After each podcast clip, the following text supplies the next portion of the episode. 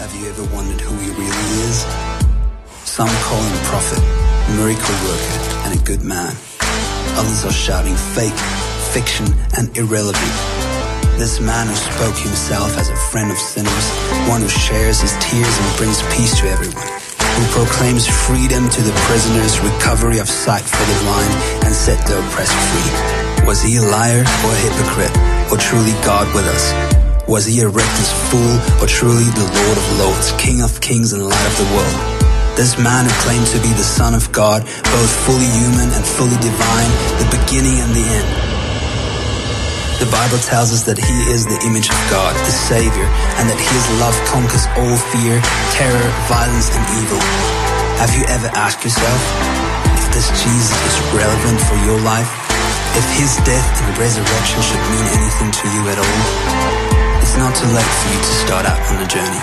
There's no other name whereby men and women find their salvation, purpose, and eternal peace. Jesus.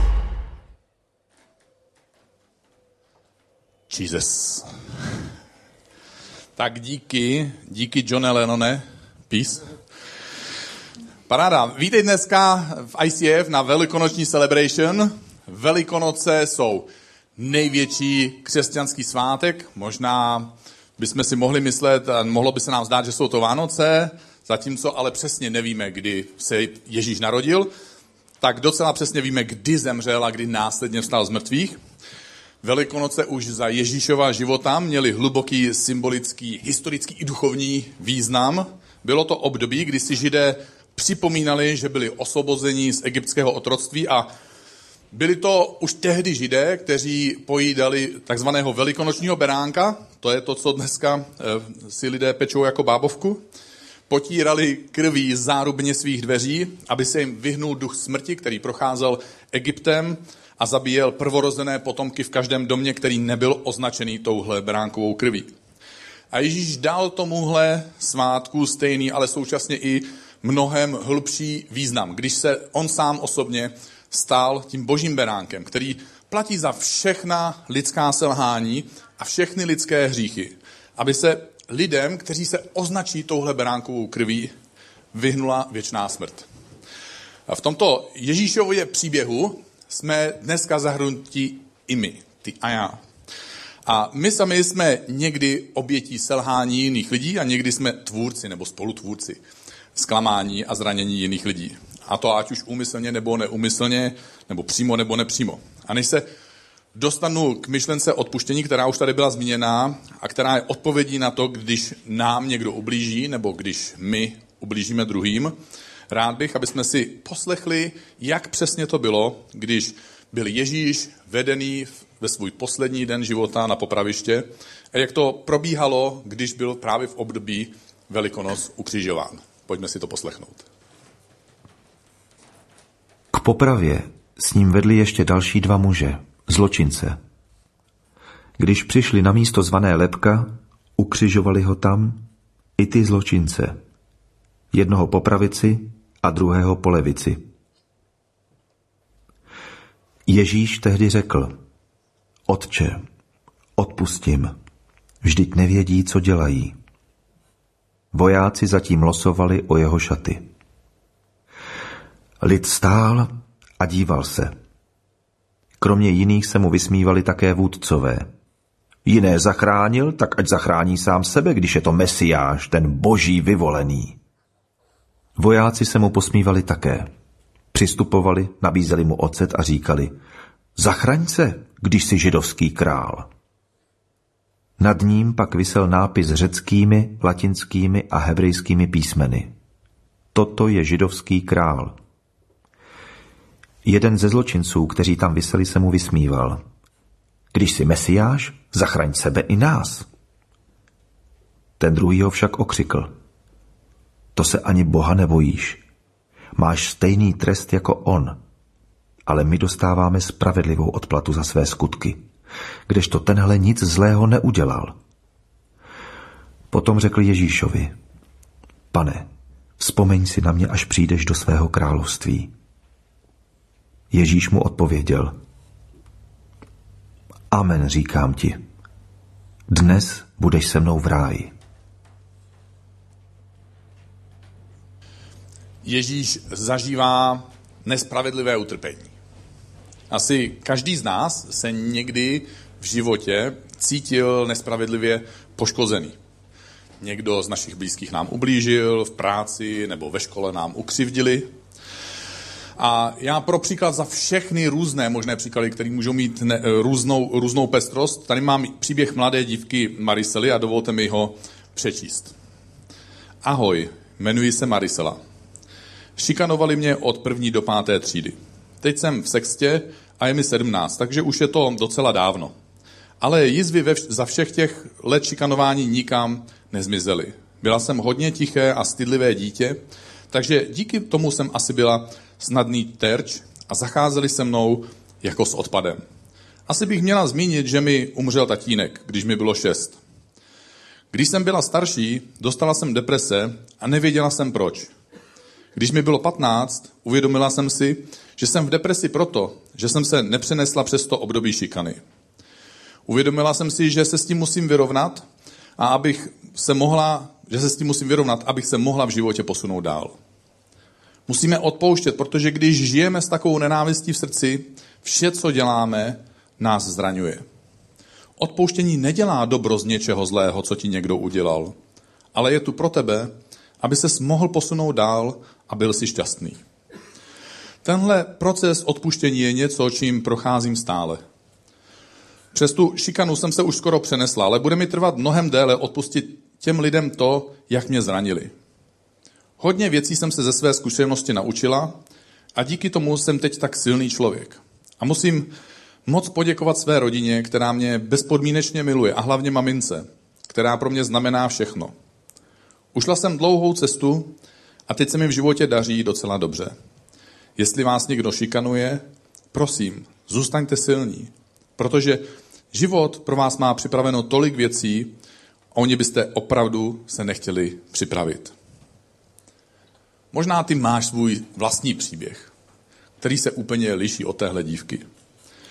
A Marie se na to zmínila v tom svém příběhu, který jsem právě dočetl. Důležitou součástí jejího procesu uzdravení od křivdy je odpuštění.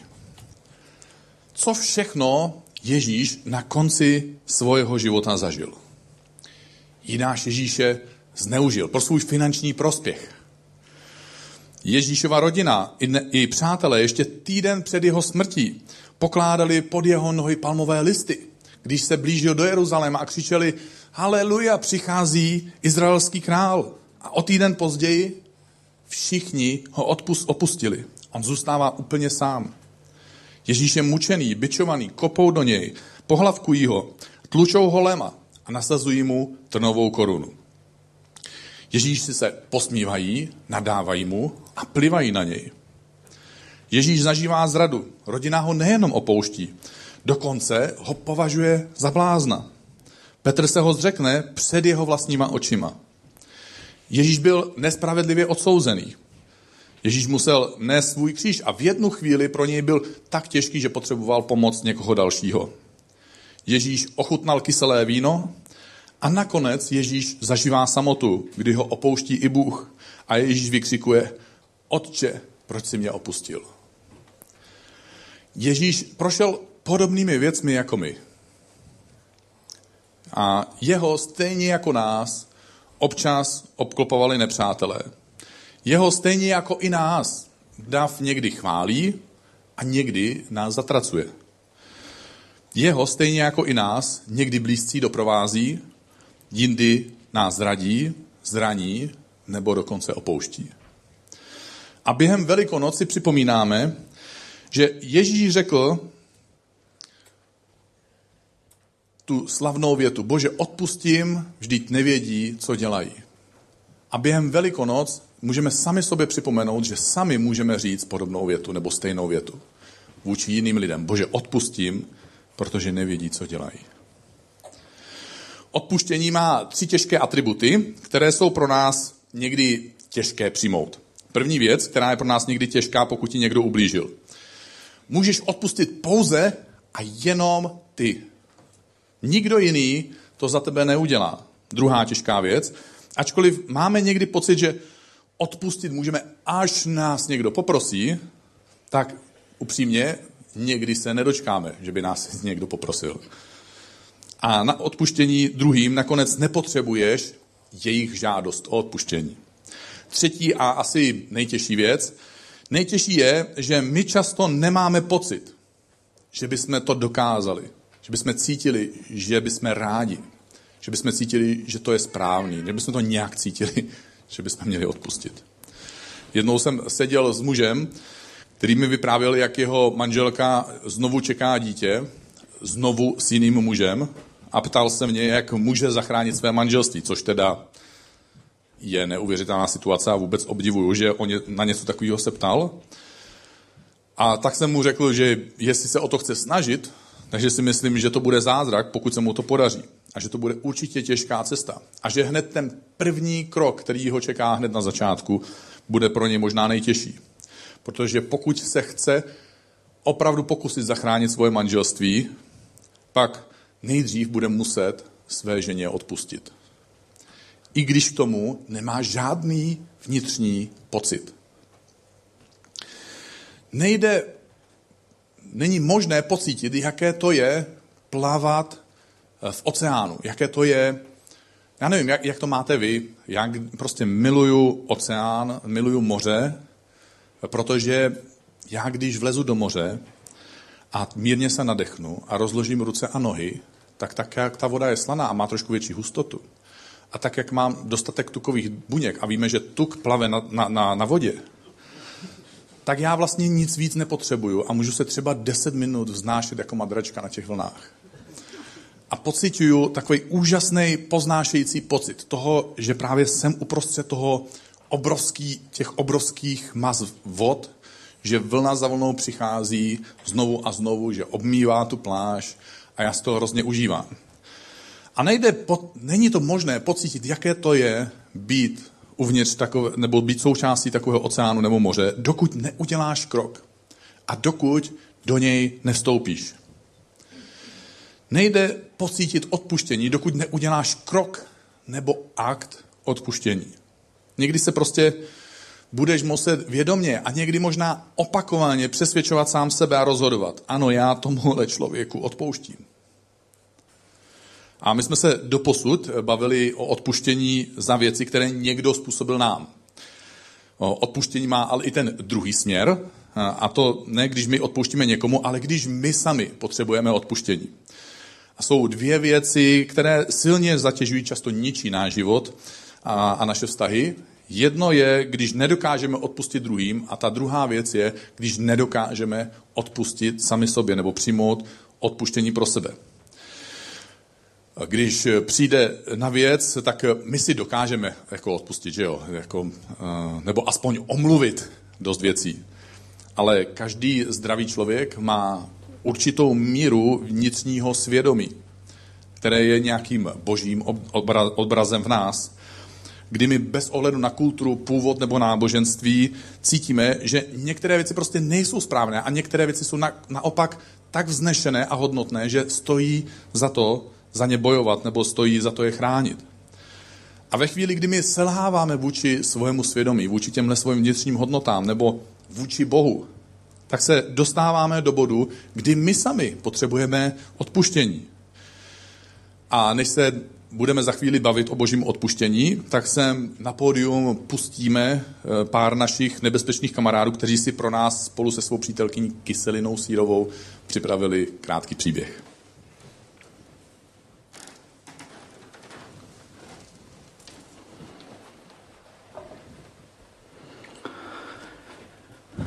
To je zase den tohleto. Počasí na prd, doprava na prd. Jaký krámy tady musím tahat. Jsou velikonoce, Slavě hraje se Zlínem a já tady musím tvrdnout s těma vašima tupejma výrazama. Tak co, kdo půjde k tabuli? Kdo se to tady pokusí trochu vytáhnout? Kdo mě oslní? Tak třeba ty, pojď. Já? Jo, jo, pojď. Šup. zase. Vymyslel jsem si pro tebe jakou lahůdku. Chemický úkol z geologie. Je paráda, co? Tak šup, začneme. Jsem na tebe zvědavej. Co začíná být jednou z nejdražších a nejvzácnějších komodit? Mm, Ropa? Ne, Zlato? ne, Dobrá nálada? Voda. Čistá, obyčejná voda. Pitná, sladká voda. Jenomže voda buď chybí, nebo, Nechybí? Nebo je znečištěná. Jasně, znečištěná. Tady máme vzorek řeky, která protéká naším městem. Hnus, co? Jakým způsobem bychom opět té vodě mohli vrátit její čistotu a průzračnost? Jakým způsobem bys tu vodu vyčistil?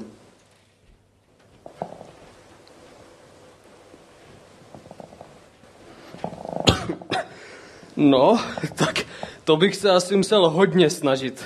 No, to asi jo. Tak uh, asi bych vzal nějaký očišťovadlo a prostě ho tam nalil? Nějaký očišťovadlo, to je opravdu ohromný nápad. To si jako myslíš, že nějaký očišťovadlo bude stačit, jo? Tak když to bude dobrý očišťovadlo a když to hodně zamíchám, Dobrý očišťovadlo, jasný. Tak si to zkus, to nějaký to tvoje dobrý očišťovadlo tady někde určitě najdeš. No, šup.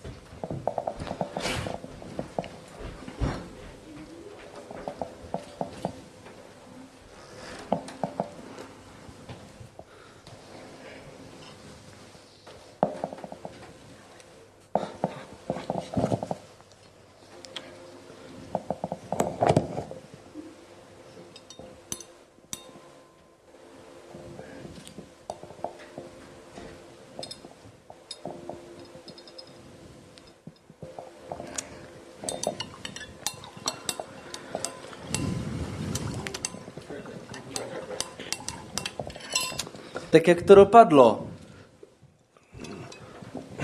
no tak uh, očišťovadlo došlo, No říkej. A voda? taková žlutá, no. Žlutá. Pil bys takovou vodu? No, jako úplně nevím. Tak, to si úkol nesplnil znovu. Tady máme další vzorek z té samé řeky. Jaký jiný způsob bys zvolil? Tak asi bych to vzal z jiného konce? Hmm. Když nefungovalo chemické očišťovadlo, tak by mohlo fungovat něco jiného. Wow. Co by to tak mohlo být asi?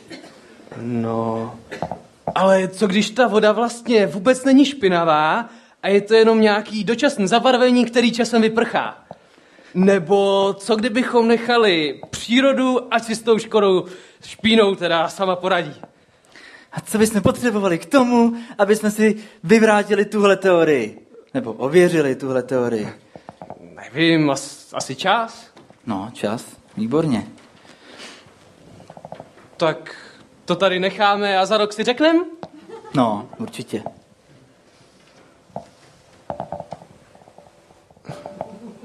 Nebo bychom taky třeba nemuseli čekat rok, že jo?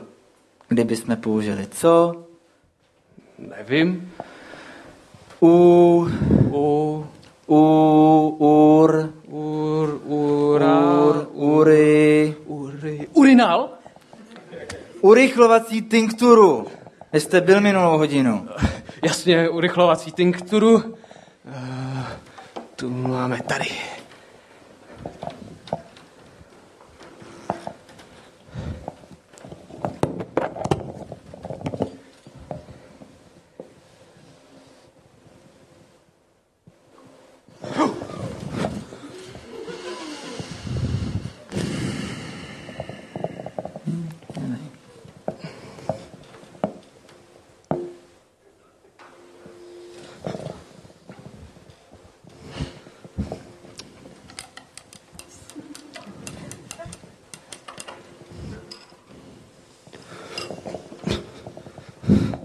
Výborně, nádhera.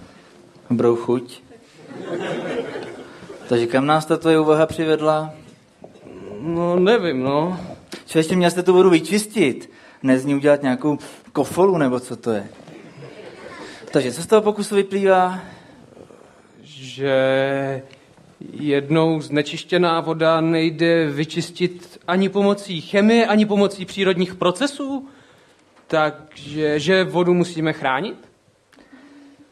Jsi si jistý, že není žádný jiný způsob?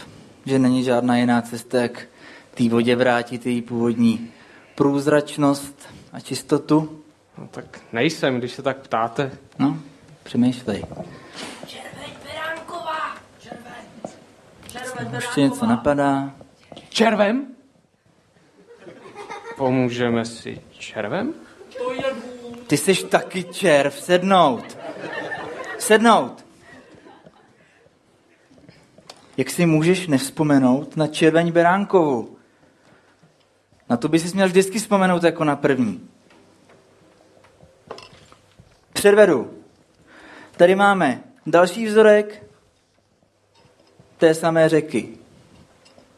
Snaha pomocí očišťovadla někam nevedla, k ničemu nebylo ani nechat přírodu, ať si s tou špínou poradí sama. Když do ní ovšem nalejeme trochu červeně beránkovi, jo,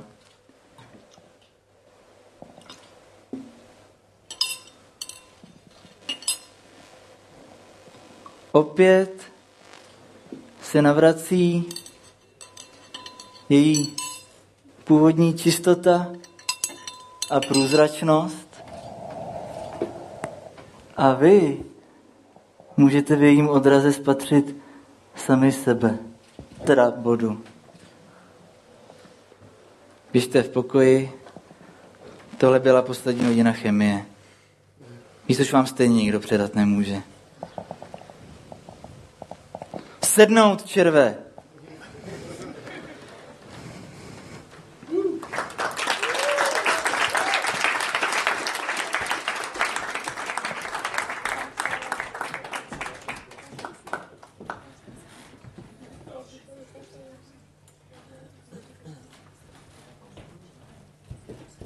Další červ na scénu, trošku přerostlý teďka.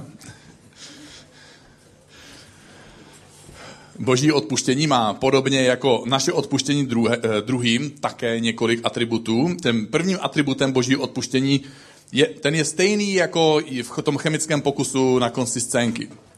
Nikdo ti nedokáže odpustit vše. Jenom Bůh. Dají se určitě na odpuštění použít různé techniky, které pomáhají, ale nakonec jimi nejde vyřešit úplně všechno. A poštol Petr se jednou zeptal Ježíše, pane, kolikrát proti mně může můj bratr zhřešit a já mu mám odpustit? Sedmkrát? Jakože jsem dobrý křesťan Ježíši, že jo? Jo, já sedmkrát to zvládnu. A Ježíš mu odpověděl, ne, říkám ti sedmdesátkrát sedmkrát. A tohle je boží matematika odpuštění. Ježíš neříká, že máme odpustit 490krát, jakože to mohli vynásobit rovnou, napsat to tam, že jo. Ježíš říká, že máme odpouštět vždy a že máme odpouštět vše. Jak druhým, tak i sobě. Ale žádný zdravý člověk nemá vnitřní kapacitu odpustit vždycky a všechno. Jak druhým, tak sobě. Tuhle kapacitu má v sobě pouze Bůh. Proto také Ježíš umíral na kříži. Proto také prolil svoji krev, aby svojí obětí vyrovnal tuhle rovnici. Další charakteristikou božího odpuštění je fakt, že ho za tebe nemůže nikdo jiný přijmout, pouze ty ho můžeš přijmout. A poštol Pavel v jednom ze svých dopisů křesťanům píše, Touto milostí jste skrze víru spasení. Není to z vás, je to boží dar. Není to ze skutků, aby se nikdo nechlubil. Asi to chápete. Dárek má smysl pouze tehdy, když ho ta obdarovaná strana přijme a použije. Úžasné na božím odpuštění je, že abys mohl přijmout boží odpuštění, nepotřebuješ souhlas druhých. Pro mnohé z nás velká výhoda. Bůh poskytnul odpuštění skrze Ježíše, muži, který byl na rozdíl od Ježíše oprávněně trestaný a vysel vedle něj. Ten muž nepotřeboval ani souhlas vojáků, ani souhlas soudců, kteří ho odsoudili.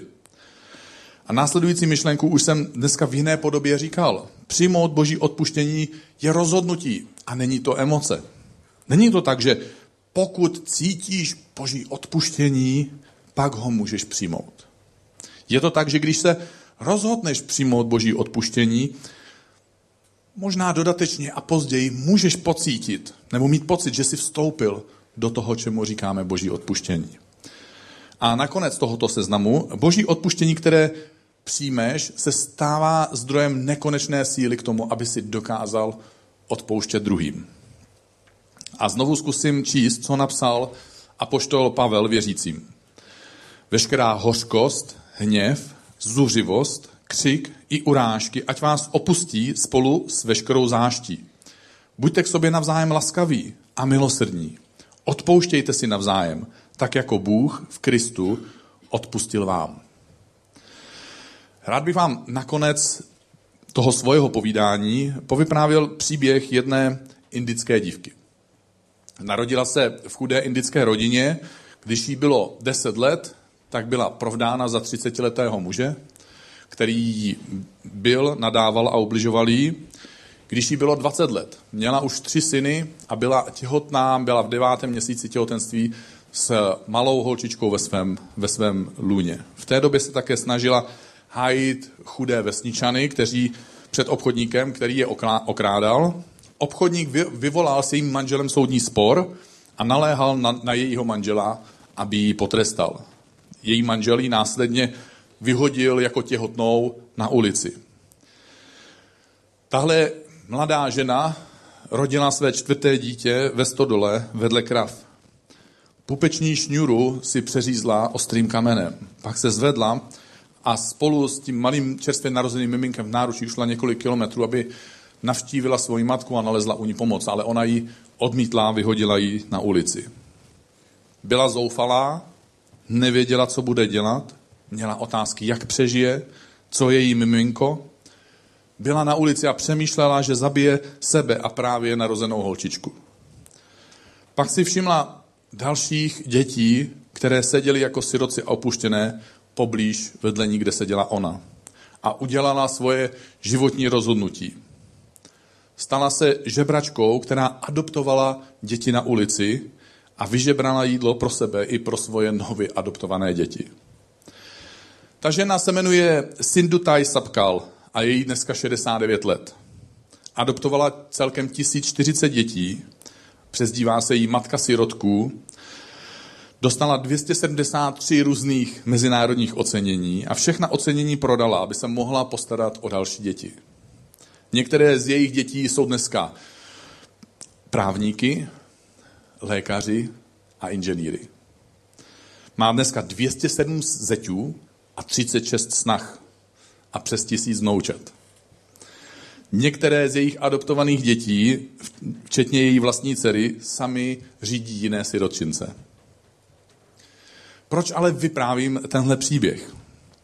Před devíti lety, když bylo jejímu bývalému manželovi už 80 let a sám se ocitl v nouzi, vyhledal a požádal jí o odpuštění a o pomoc. Ona ho přijala mezi svoje sirotky a postarala se o něj jako o všechny ostatní a nazvala ho svým nejstarším sirotkem. Ty a já, my můžeme odpustit. A můžeme od Boha přijmout odpuštění. Je jedno, jak jsi mladý, jak jsi starý, je jedno, co jsi spáchal. Bůh tě znovu adoptuje za svého syna, Bůh tě znovu adoptuje za svoji dceru.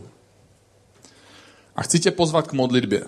A ne k nějaké běžné modlitbě, ale k modlitbě, kterou své učedníky učil Ježíš.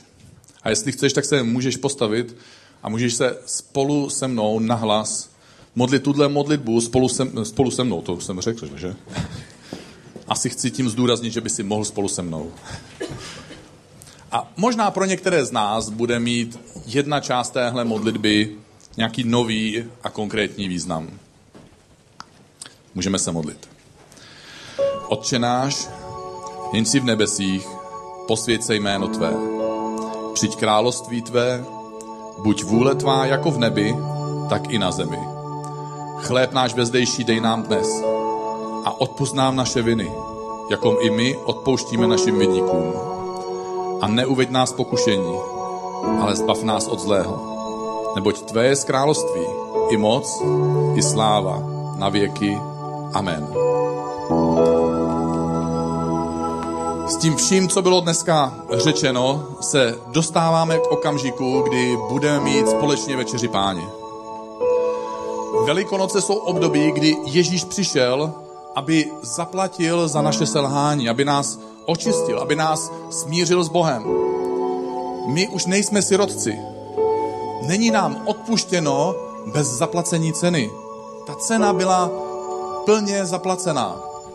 A Bůh je jediný, kdo dokáže odpustit vše. Nikdo jiný za nás to odpuštění nemůže přijmout. My nepotřebujeme ničí schválení, nemusíme něco cítit, abychom to odpuštění mohli přijmout a může se to odpuštění stát pro nás nekonečným zdrojem síly odpouštět druhým. A tak večeře páně je akt a současně symbol smíření. Bůh nám odpustil. On večeří s námi a my s ním. Tohle je pozvání, které nyní zatímco budeme zpívat eh, pár písní, můžeš přijmout a můžeš si během toho přijít i sem pro večeři páně.